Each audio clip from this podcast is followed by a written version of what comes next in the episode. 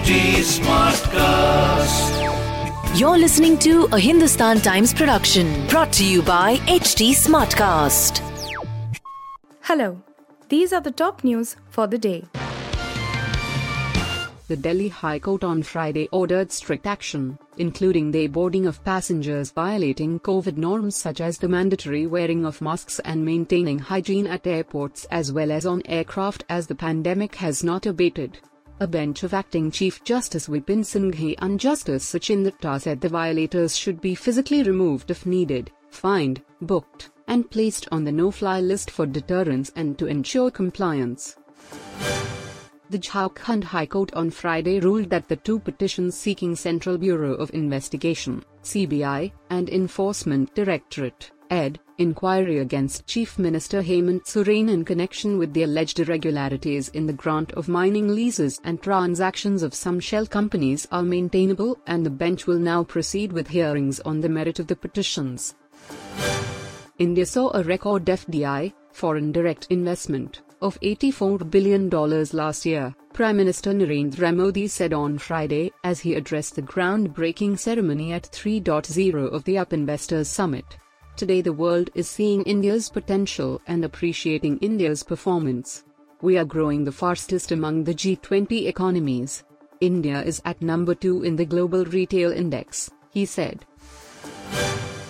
Uttarakhand Chief Minister Pushkar Singh Dhami won Champawat by poll by a margin of over fifty-five thousand votes. Dhami bagged fifty-eight thousand two hundred fifty-eight votes, while Congress's Nirmala Ghattori got three thousand two hundred thirty-three votes of total sixty-two thousand eight hundred ninety-eight votes polled. B J P registers win in Champawat by-elections, Dhami said in a tweet.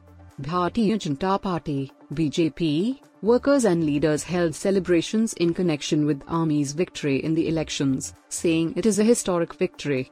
The victory will pave way for Dhami to return to the Legislative Assembly. The teaser of the fourth season of the popular web series Ashram was released on Friday, the same day the third season started streaming on M X Player.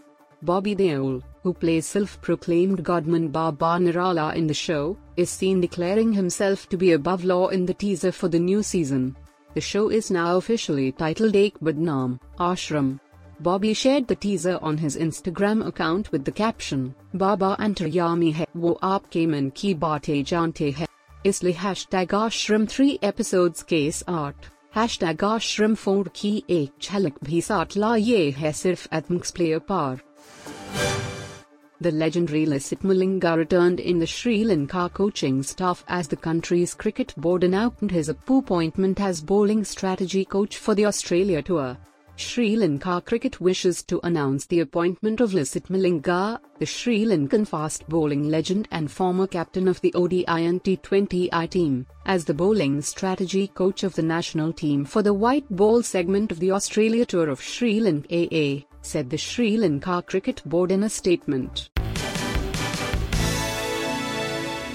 You were listening to the H T Daily News Wrap, a beta production brought to you by H T Smartcast. Please give us feedback on Instagram, Twitter, and Facebook at H T Smartcast or via email to podcasts at hindustantimes dot com. Until next time.